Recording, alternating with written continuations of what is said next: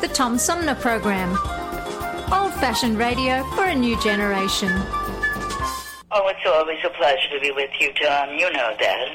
Yay, Tom! I love it in Flint! You're very astute, Tom. Not an easy question. I'll debate Andy Dillon on your show. Well, uh, that's a very good question. Uh, hello, darling. This is Elvira, Mistress of the Dark, with Tom Sumner. I'm all right, Tom. How are you? You lucky day, Mr. Sumner. Ciao, Tom. How are you today? That's a good question. Hi, this is actor, comedian Joe Napodi, and you're listening to the Tom Snyder, uh, Tom Smothers. Uh, I mean, I'm sorry, what's his name? Oh, Sumner. The Tom Sumner Program. Good morning, Tom. How you doing? Hey, at least I got the Tom part right. The Tom Sumner Program.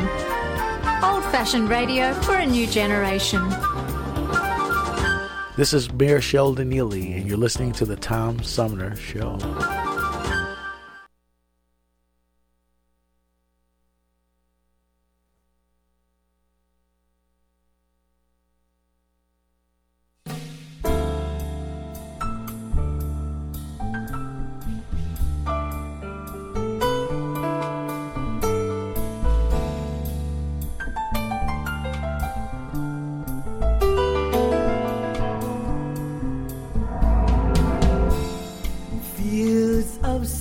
Sunflowers, yellow faces sway in a sultry breeze. Waves of sunflowers swaying to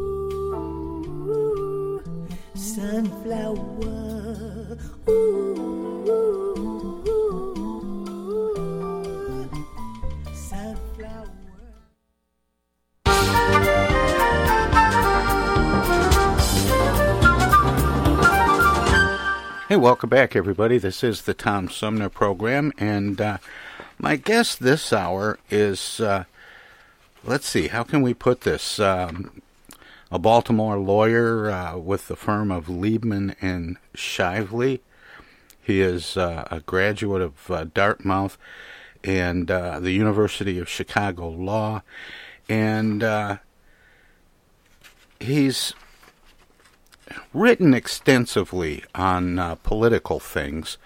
Um, his newest book, which we're going to talk about this morning, uh, I believe it's his newest book, although he is somewhat prolific. He may have some more since this one came out. But Vox Clamantis in Deserto is the name of the book, which uh, uh, translates to mean a voice crying in the wilderness. It is the uh, Dartmouth um, motto, I believe.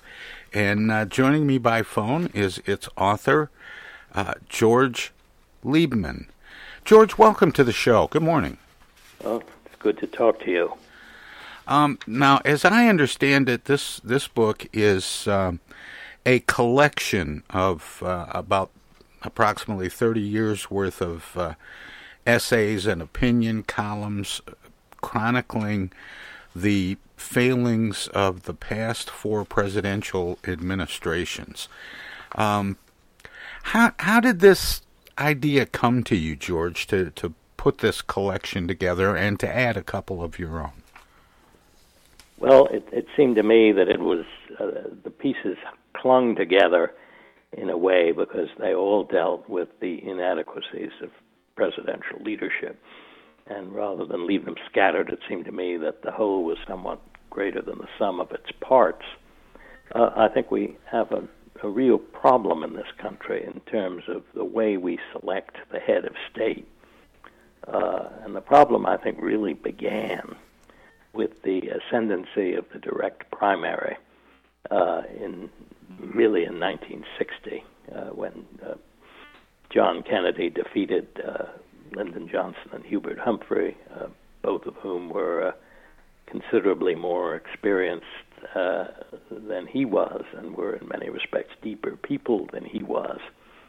And since then, we've had a series of uh, candidates like Kennedy who would never have emerged as nominees in the day of the true political convention, or if you want to be pejorative about it, the smoke filled room. Uh, no uh, political convention or smoke filled room would have nominated uh, Barry Goldwater, um, uh, Bill Clinton, uh, Barack Obama, uh, Donald Trump, George Bush the younger. Um, all of these people were either unknown to the national political class, if you will, or uh, were all too well known in the sense that their personal defects and limitations were well known. And yet they became president thanks to the direct primary. Um, when the direct primary began to be instituted, uh, uh, William Howard Taft, who was then the president and was a violent opponent of it, predicted that, that the result would be that people of little experience would be nominated, that money would play a much greater role than it otherwise would, and uh, that the consequences would not be good because conventions of office holders usually choose the more moderate candidate. Uh, this is not so of primaries. And uh, the results have really gotten serious. I mean, we've had a whole series of presidential candidates and even vice presidential candidates who, um, put bluntly, shouldn't have been there and would never have risen, risen to the top in a parliamentary system. When you look at the people who have been uh, chancellors of Germany, for instance, or prime ministers of Great Britain. Do you think that uh, Joe Biden fits that mold, or is is he a return to the kind of choices that might have been made in a smoke-filled room? I think he, I, you know, I think he is a return to the smoke-filled room uh, uh, to a considerable degree, and I think that came about uh, simply because of the sheer number of candidates. I think uh, it almost became a reductio ad absurdum of the primary process. Uh, uh, and it was sort of a piece of exhaustion that he was uh, nominated. That's an interesting way of putting it, George. But yet, we didn't see the same phenomenon in uh, uh 2016 with Donald Trump and his uh, 16 fellow primary candidates in the Republican you know, I Party. Think, uh, I think the media nominated Donald Trump. I think, uh, um, and I, I don't know this is a, whether this is a fashionable view, but I think uh, many people in the media wanted the weakest possible Republican candidate and saw him as almost a figure of fun who would fit that mold. And I think he was, uh, in many ways, the weakest possible Republican candidate. I think if, uh, for example, John Kasich had been the nominee, then the election wouldn't have been close. Uh, but um, we got Trump, uh, and uh, uh, he, he would have been the last person uh, who would who would have been chosen by the uh, Republicans in Congress or the Republican governors. I think the only Republican politician of any prominence who endorsed him was John Ses- was Senator Sessions, and we know what happened to him. Uh, it's uh, quite quite a remarkable phenomenon, and I think it's still true. The media is fascinated by Trump, understandably so. I mean, he's very entertaining, but uh, nobody else can grow in that shadow when so much of uh, the publicity about politics centers on this one person. He takes up a lot of the spotlight. Yeah, I mean there are certainly other people in the in the Republican Party. Uh, Senator Sasse, for example, of, of I guess it's Nebraska. Uh, Kasich, even though he's out of office. Um, some of the uh, Republican governors, DeWine in Ohio, uh, Hogan in Maryland, Baker in Massachusetts, uh, who are who have done a good job, but who just uh, are unknown and uh, get you know one percent of the attention that Trump gets, and uh, the congressional leaders, uh, of course, are better known. But even so, it uh, it, it does limit the public's choices to a considerable degree when you have this fascination with uh, one person. More with author George Liebmann straight ahead. Hello, darling. This is Elvira, Mistress of the Dark, with Tom Sumner. I'm Julie Lopez with Crime Stoppers. Have you ever wondered what to do if you have information about a crime or the whereabouts of a felony fugitive and you want the police to know but you need to remain anonymous? Well, here's what you can do. You can go to p3tips.com or download the mobile app. You can go to Crime Stoppers of Flint and Genesee County's Facebook page and click on the Leave an Anonymous Tip tab, or you can call 1 800 422 jail. All methods are anonymous, and if your help leads to a felony arrest, you may be eligible for a cash reward. Remember, your voice matters. The Centers for Disease Control and Prevention is working to help keep you and your community safe from the threat of novel or new coronavirus. If you have traveled to a country with a widespread outbreak of COVID 19, CDC recommends you stay home and check your health for 14 days after returning to the United States. Take your temperature with a thermometer two times a day. Watch for symptoms like fever, cough, and trouble breathing. And if you feel sick or have symptoms, call ahead before you go to a doctor's office or emergency room. Tell the doctor about your recent travel and your symptoms, and avoid contact with others. For more information, visit cdc.gov. Hey, this is Tom from the Tom Sumner Program. Catch me and a gaggle of great guests weekdays on Our Voices Radio, WFOVLP 92.1 FM. You never know who might drop by. Joe By from the Blue Hawaiian. Dan Serling. Congressman Dan Kildee. Alexander Zonjic. Actor, comedian Joe Napodi. Woodrow Stanley. U.S. Senator Debbie Stabenow. State Senator Jim Ananich. Comedian Brian McCree. The unknown comic. Mark Farner. And Tom, I want you to know Tom's my friend. You, you've always got great questions, and you know the material, and you, and you care about it, and it's uh, it's that's impressive. Nice to be with you, Tom. And I admire you for reading all of that. I haven't read the whole thing. I've got willing to admit that. Hey, Tom, this is my favorite interview always. You you it's like having coffee at the kitchen table with you. Tune in Monday through Friday from 9 to 12 right here on 92.1 of a kind and check out our website at tomsumnerprogram.com. Yo, speaking. Oh, dear. Honey, our car warranty is expiring again. So soon? It just expired last week. You don't even own a car! Not now, Dana. Your father's on the phone. Hey! Mom and Dad, you're being scammed. It's a robocall.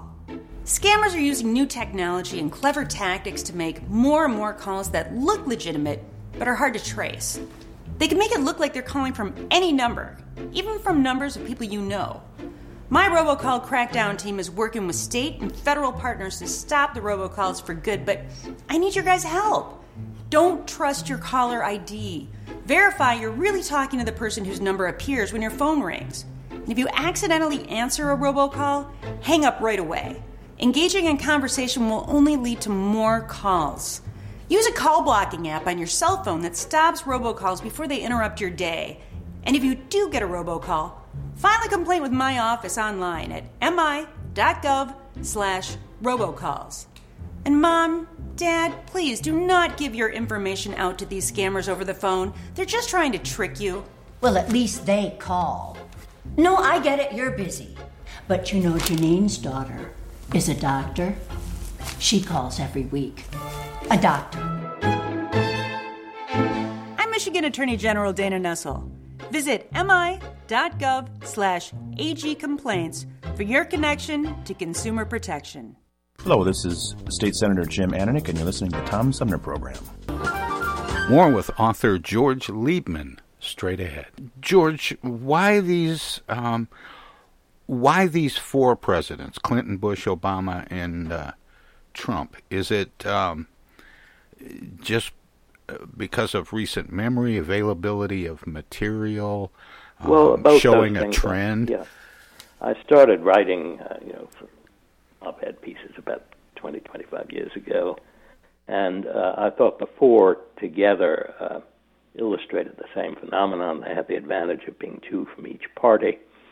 Uh, and they all four, in different ways, were really uh, not qualified for the offices they held, and together have done a great deal of harm to American politics. Let me let me go through them one by one. Yeah, please. Uh, Clinton uh, Clinton uh, was very young. Uh, he uh, was governor of a small state. His record in that state was not one of great achievement. Uh, uh, everybody knew about his philandering, and he was, uh, you know, he was nominated. He he had some unexciting opponents in the Democratic primary, but the press got fixated on him because he had some paper qualifications. He was a former Rhodes Scholar. Uh, but there was fundamentally no there there. He got through the primaries uh, on the basis of generalities. And when he got to be president, uh, there was no agenda. I mean, he started out with with gays in the military, which is not one of the greatest national problems given the state of our high schools, for example. Um, and he kind of went on from there. And at the end of eight years, uh, there was really no record. Um, he uh, accommodated uh, deregulation to an excessive degree. He left behind a, a stock market bubble. He laid the foundation of the later banking crisis. Uh, the uh, there were ta- corporate tax changes that uh, bore rather bitter fruit in shareholder buyouts and that sort of thing. Uh, and and of course um, he got involved in the Yugoslav wars, which generated uh, millions of refugees and helped destabilize Western Europe. So uh, his was not exactly a glittering record, and the last term was devoted largely to sitting in a bunker defending himself uh, against an impeachment effort. Then you had George W. Bush, who came from a weak governor state where the lieutenant governor is almost as powerful as the governor. Uh, no one thought he was a great leader of thought. Uh, he didn't start thinking seriously about politics or anything else until he was in his 40s. Until then, he had a rather serious drinking problem. And again, he is not a candidate who would have emerged in any parliamentary system uh, as a leader of a party. Then you had Mr. Obama, who was, if possible, even less experienced. Uh, he had been a Illinois state legislature legislator where he uh, his, he was noted for dodging tough issues.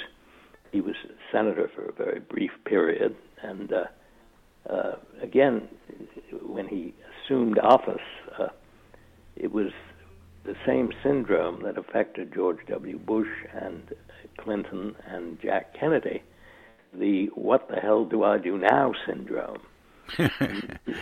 he, he was not a person who arrived with an agenda. I mean, whatever one may think of Lyndon Johnson, for for instance, he, he knew what he wanted to do.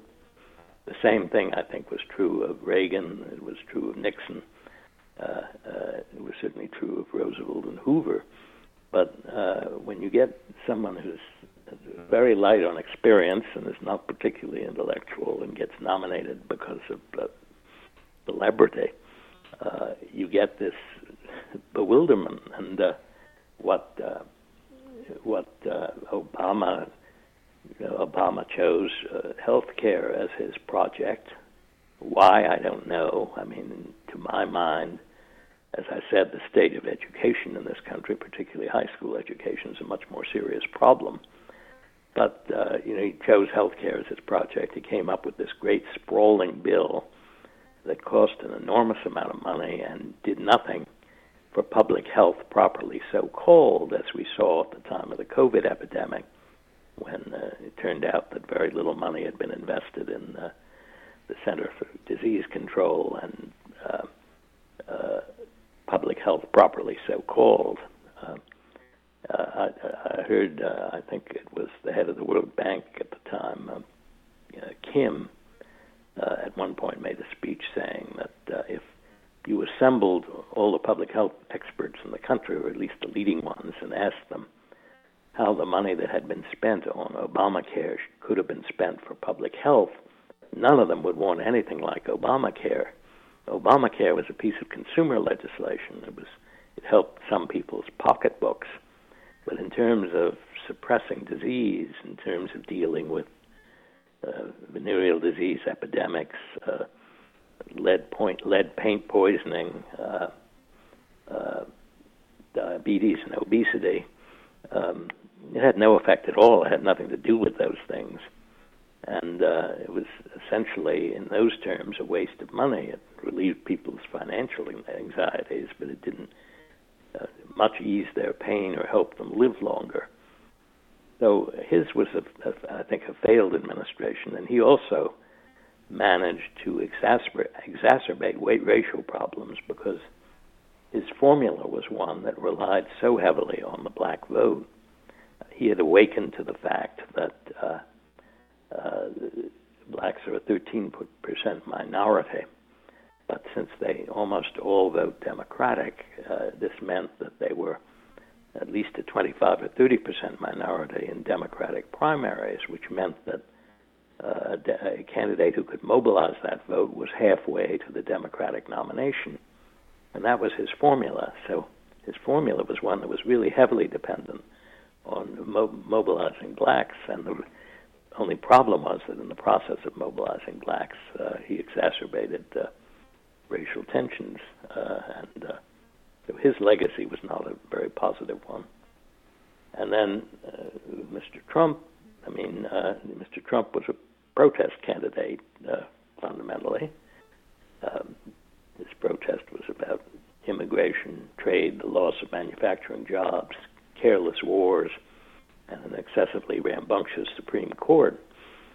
And his issues were good issues, but again, uh, because of his strange personality and inexperience, uh, he was needlessly ham-handed and divisive in advancing his causes. Uh, this, I think, was particularly true of immigration, uh, uh, and uh,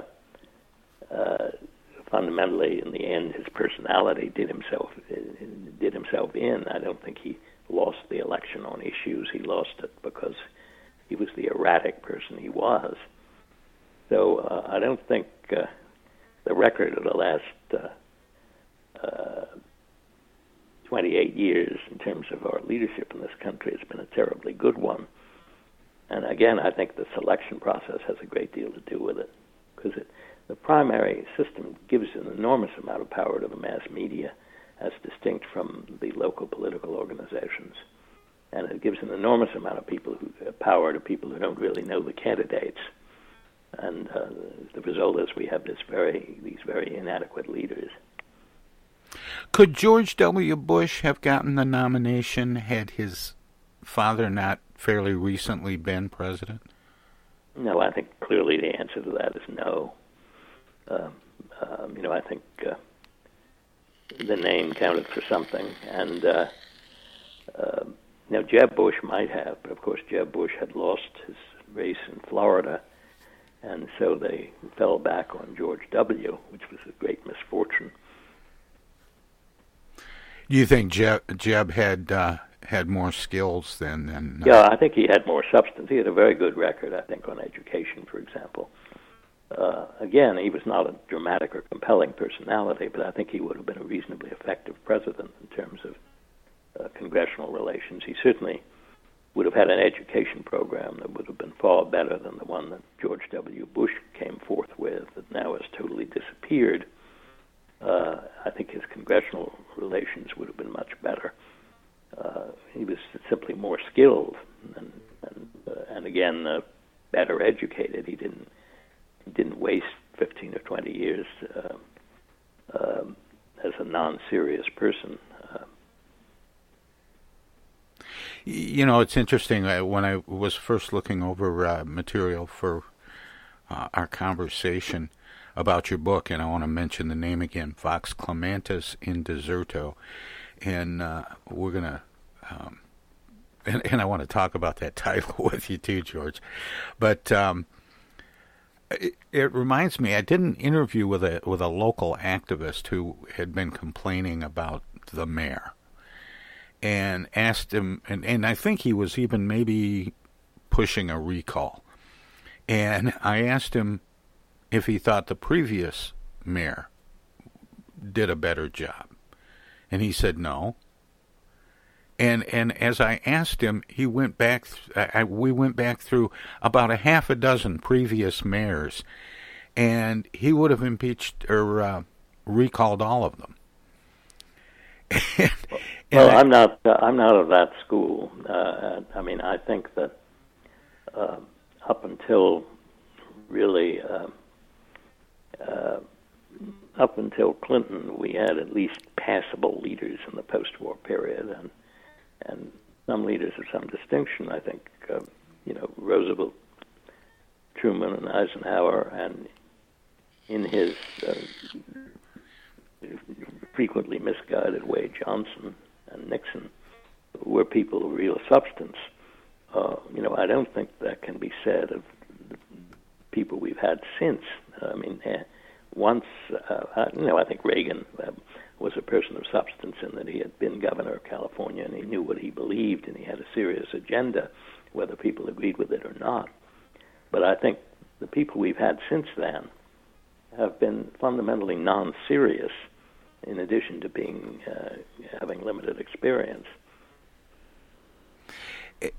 And now we think is, is the election of, of Joe Biden um, situational, or is it the pendulum uh, swinging back that, that we're changing our expectations?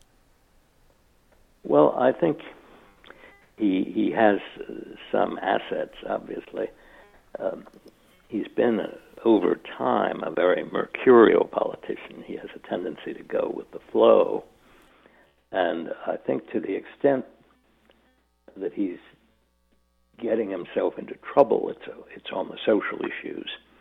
Uh, he has sort of gone gone whole hog on the culture war, which I think is a great mistake because because of the economy and COVID, he had a chance to reconstruct the Roosevelt coalition and bring back into the fold a great many uh, Southerners and Roman Catholics in the North. And because of his doubling down on the culture war, which is re- which really involves what should be state and local issues, he's losing that opportunity. So we're going to continue to have this sort of 50-50 division in the country, which I think is uh, misfortune.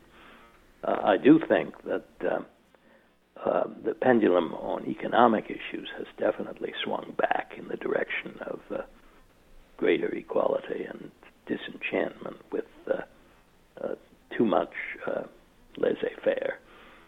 And um, you know, I think that's a healthy thing, and for that reason, I think his administration may be a healthy development. I think he's restrained in foreign policy, and I think that's a healthy development. Um, as was Trump in his in his way. But um, in terms of healing the divisions in the country, I think he's missing an opportunity. Now, the title of the book, George, Vox Clamantis in Deserto. Um, as I understand it, it translates to mean a voice crying in the wilderness. I've seen uh, some definitions that say a voice crying in the desert. Um, but how did you come to select that? I mean, it it is well, the... it is it is as you pointed out the the motto of uh, Dartmouth College, where I where I went. But uh, basically, it's it was out of frustration. Uh, when you're in a provincial city, and Baltimore, although it's a large city, is a provincial city, it's very hard to make your voice he- your voice heard on a national basis. And when you do, it's sort of fortuitous. I've, I've been involved, particularly when I was much younger in a number of major national controversies. But uh, in recent years, I've found that you, if you can't publish in the Wall Street Journal, the New York Times, or the Washington Post, it's very difficult to uh, to get a hearing uh, for one's ideas, and I'm sure you've discovered that uh, from many of your guests. And no matter what you say, you're sort of in a desert. So I think frustration accounts for the title to some extent. Um, is is that a, a trend going forward? Is it, is it saying something editorially about the voice of reason? Yes, I mean, um, I, I think the the media have really never been more. Even though people say the internet gives everybody a voice, it really doesn't. Uh, the, it gives everybody a microphone. It doesn't yeah, really help them, them with what to no. say. That's right. That's right. And when you've got uh, Amazon with 70 or 80 percent of the book market, you have uh, uh, five publishers, and if a pending merger goes through, four publishers that control an enormous percentage of the book publishing industry. You have uh, the New York Times and two other papers that really uh, set the tone for journalism. You have Facebook with a 80 or 90 percent penetration, and Google the same way. You have these uh, essentially monopoly media. Um, there's an enormous amount of power there, and I, and it gets worse and worse because they they become less and less humble. I mean, the New York Times thinks it can redefine history uh, with the 1619 project, redefine language by requiring everybody to capitalize the word black. Um, uh, and you have uh, you have uh, Amazon refusing to carry certain books on controversial subjects, and you have Facebook uh, not only uh, censoring the more outrageous statements of President Trump, but refusing to let him tweet at all, which uh, you know has received criticism from Angela Merkel and Bernie Sanders, among others, and quite properly so. Uh, you really don't have uh, freedom of discussion to the extent we once did in this country. To to what degree, George, do you think that the public is a uh, co uh, conspirator in that? In that uh, the things that seem controversial for controversy's sake um, seem to, to attract more attention than things of substance.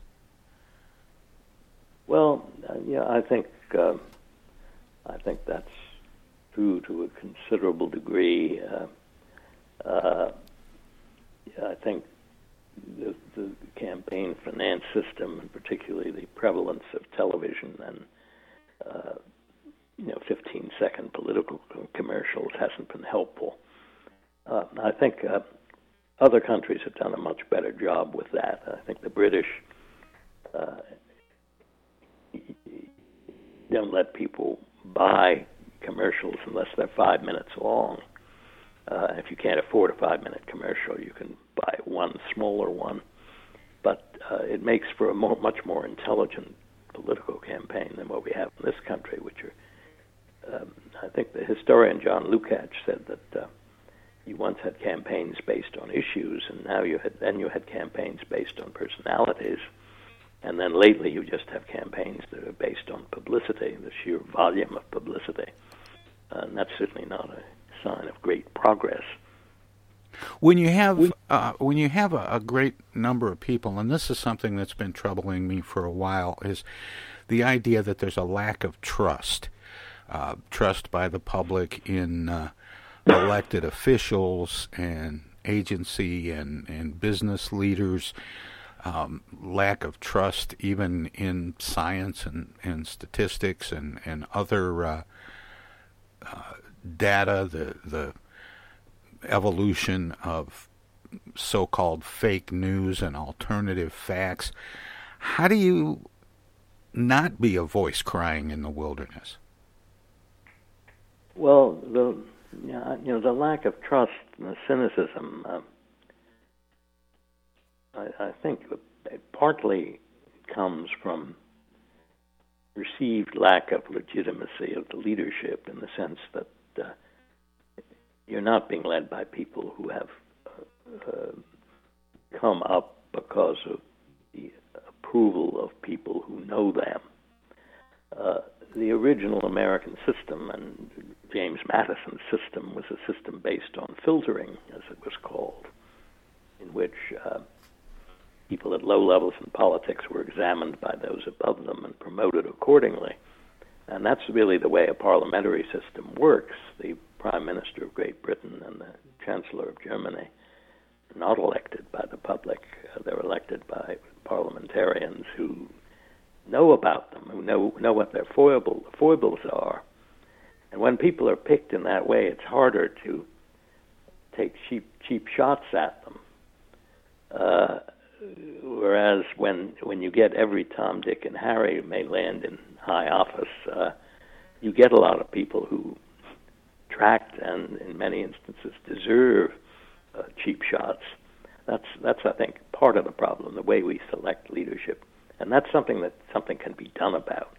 That doesn't require a constitutional amendment. It's within the power of both political parties simply by changing their rules to make the selection of presidential candidates, the selection of the local, state, and congressional office holders, which is the way it once was. And that produced different results. For, for instance, in 1952, uh, Estes Kefauver won most of the Democratic primaries, and yet Adlai Stevenson was the nominee. And it was widely known among the uh, uh, political class that Kefauver, among other things, drank too much, and that had more than a little to do with the with the outcome. Uh, that kind of filtering doesn't happen anymore. More with author George Liebmann straight ahead.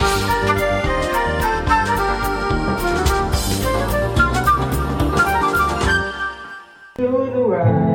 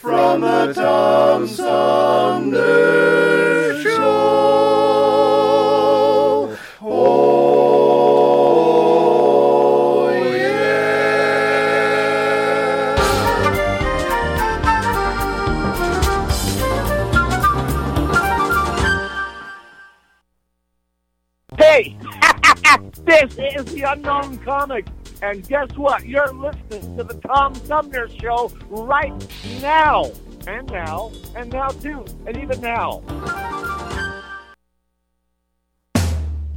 It's 2022, and this year the Tom Sumner program begins its 15th year. It would not be here without support through the years from individuals and organizations like these Seth David Radwell, East Village Magazine. Flint Institute of Music, Hello, I'm Maestro Enrique Diemecke. Flint Community Schools. MTA Flint, Flint Comics and Entertainment, Hamady Complete Food Center, the Flint River Watershed Coalition, W.H. Wisecarver, The Genesee County Road Commission, Sloan Museum Auto Fair, Thomas Appliance, The Genesee Health Plan. Fliplet Technology, Mott Community College, Pure Michigan. Friends on Facebook have also helped by contributing to the show's online fundraisers two or three times a year. If you would like to help the Tom Sumner program continue to thrive by becoming a sponsor, send an email of interest to tom at tomsumnerprogram.com. Add your name to the list of supporters, past, present, and future. Right now, the COVID 19 vaccines are available to millions of Americans, and soon they will be available to everyone. This vaccine means hope. It will protect you and those you love from this dangerous and deadly disease. I want to go back to work and I want to be able to move around. To visit with Michelle's mom, to hug her and see her on her birthday. You know, what I'm really looking forward to is going to opening day in Texas Ranger Stadium with a full stadium. We've lost enough people and we've suffered enough damage. In order to get rid of this pandemic, it's important for our fellow citizens to get vaccinated. I'm getting vaccinated because we want this pandemic to end as soon as possible. So we urge you to get vaccinated when it's available to you. So roll up your sleeve and do your part. This is our shot. Now it's up to you. Do you ever feel like you need an attitude adjustment?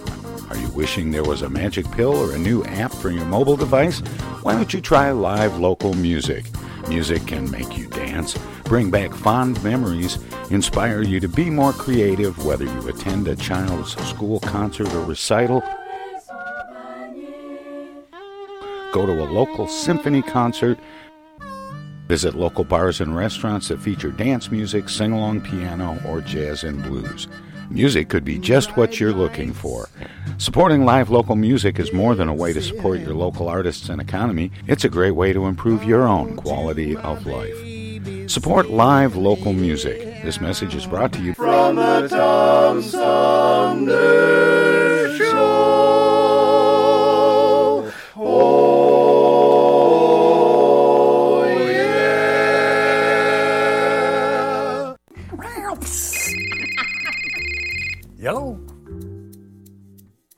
It's Dana. Dana? Something must be wrong. She never calls. Dana, what's wrong?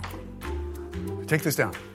She's stranded on the side of the road. I'm not. She needs us to send her an Amazon gift card, I don't. and she'll use it to pay the tow truck driver. I won't. Mom, Dad, that's not me.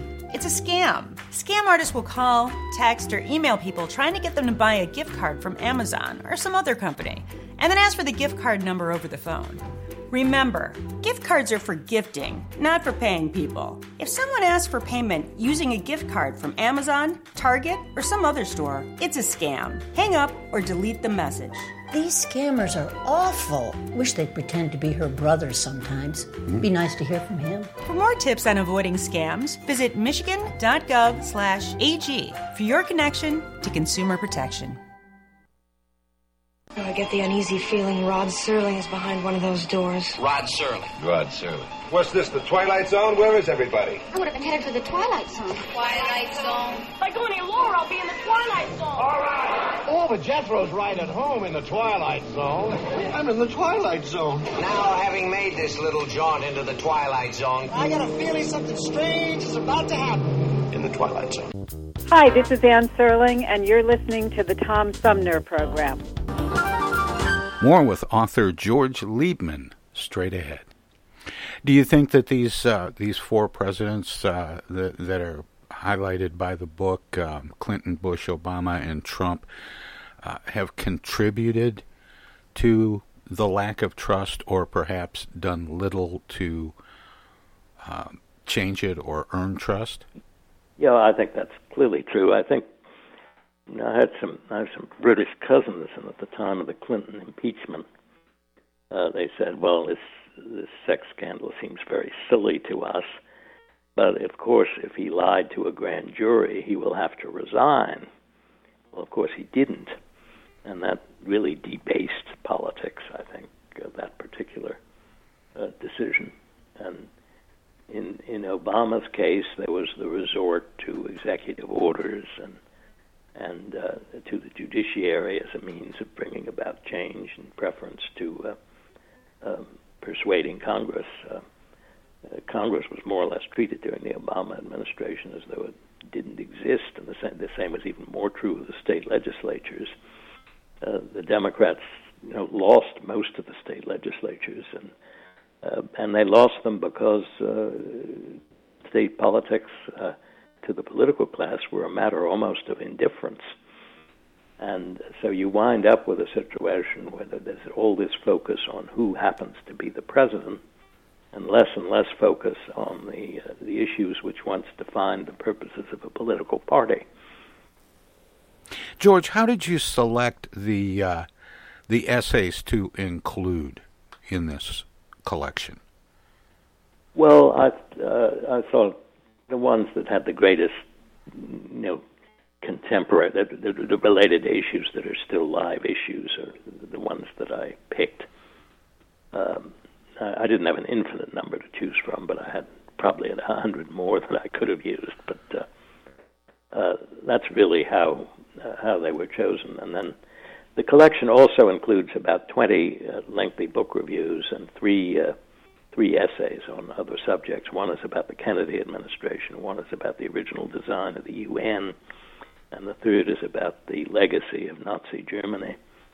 Uh, but it's it's really an effort to take a longer view of the last 30 years, and I I think readers will be interested in it. As I indicated, it's published by Amazon, and it's you can get it you can get it for twenty two dollars online in paperback or for ten dollars uh, in a Kindle, and uh, I think people will certainly find some parts of it interesting if they don't find it all interesting.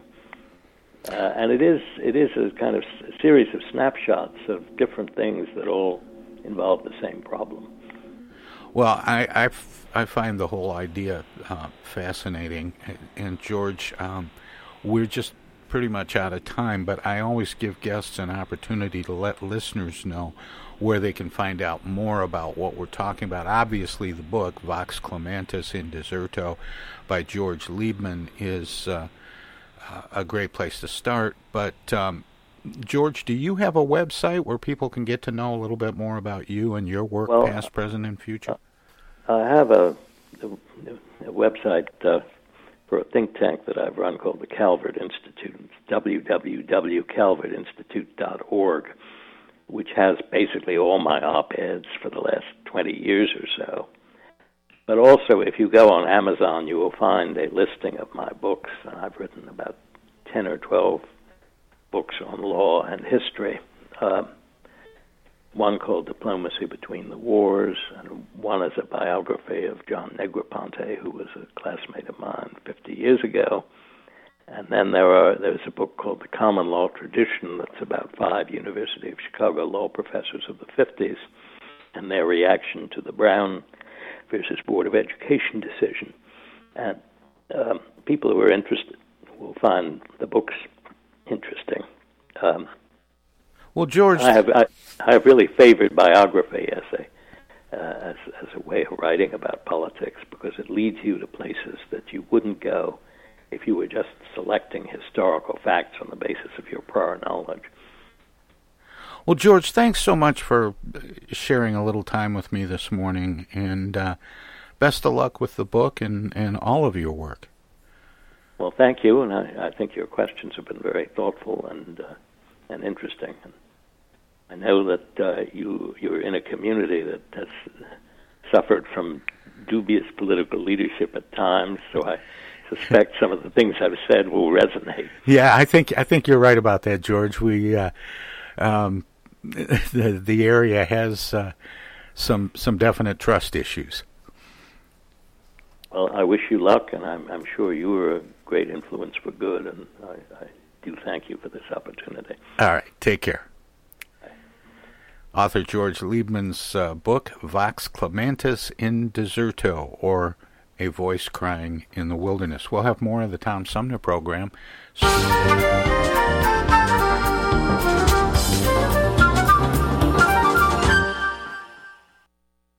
Hail to the chief, he's the chief and he needs hailing. He is the chief, so everybody hail like crazy. Hail to. That's more or less. How...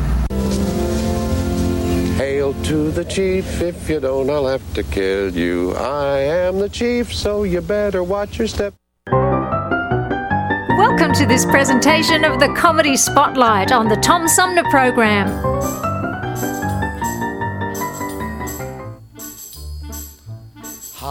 Harvey and Sheila Harvey and Sheila Harvey and Sheila, oh, the day they met. Harvey and Sheila Harvey and Sheila Harvey and Sheila, no one will forget. Harvey's a CPA, he works for IBM. He went to MIT and got his PhD. Sheila's a girl I know at BBD and. She works the PBX and makes out the checks. Then came one great day when Harvey took the elevator. Sheila got in two floors later. Soon they both felt they were falling. Everyone heard Sheila calling, Ring the bell, but they fell. Harv and Sheila fell in love. Harvey and Sheila Harvey and Sheila Harvey and Sheila chose a wedding ring. Harvey and Sheila Harvey and Sheila Harvey and Sheila married in the spring. She shopped at A&P. he bought a used MG. They sat and watched TV on their RCA. Borrowed from HFC, bought some AT&T, and on election day worked for JFK. Then they went and got a charge charger plate from R.H. Macy, bought a lay at Pink and Lacy. Then they had twin baby girls, both with dimples, both with curls. One named B, one named K. Soon they joined the PTA. Harvey and Sheila Harvey and Sheila Harvey and Sheila moved to West LA.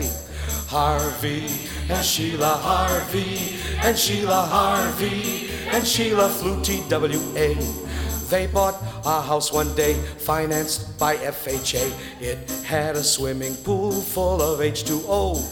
Traded their used MG for a new XKE. Switched to the GOP. That's the way things go. Oh, that Harvey, he was really smart. He used his noodle. Sheila bought a white French poodle. Went to Europe with a visa. Harvey's rich. They say that he's a VIP. This could be only in the USA.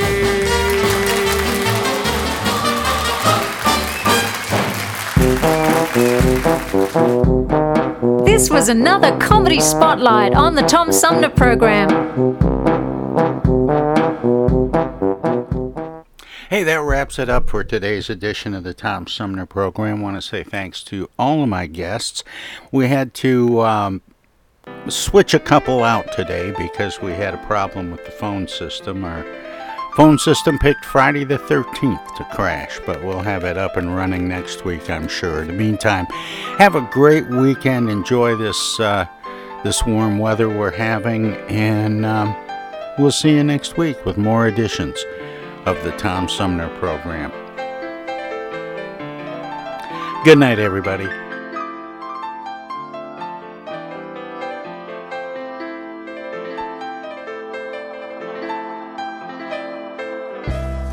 The Tom Sumner program is a live variety show.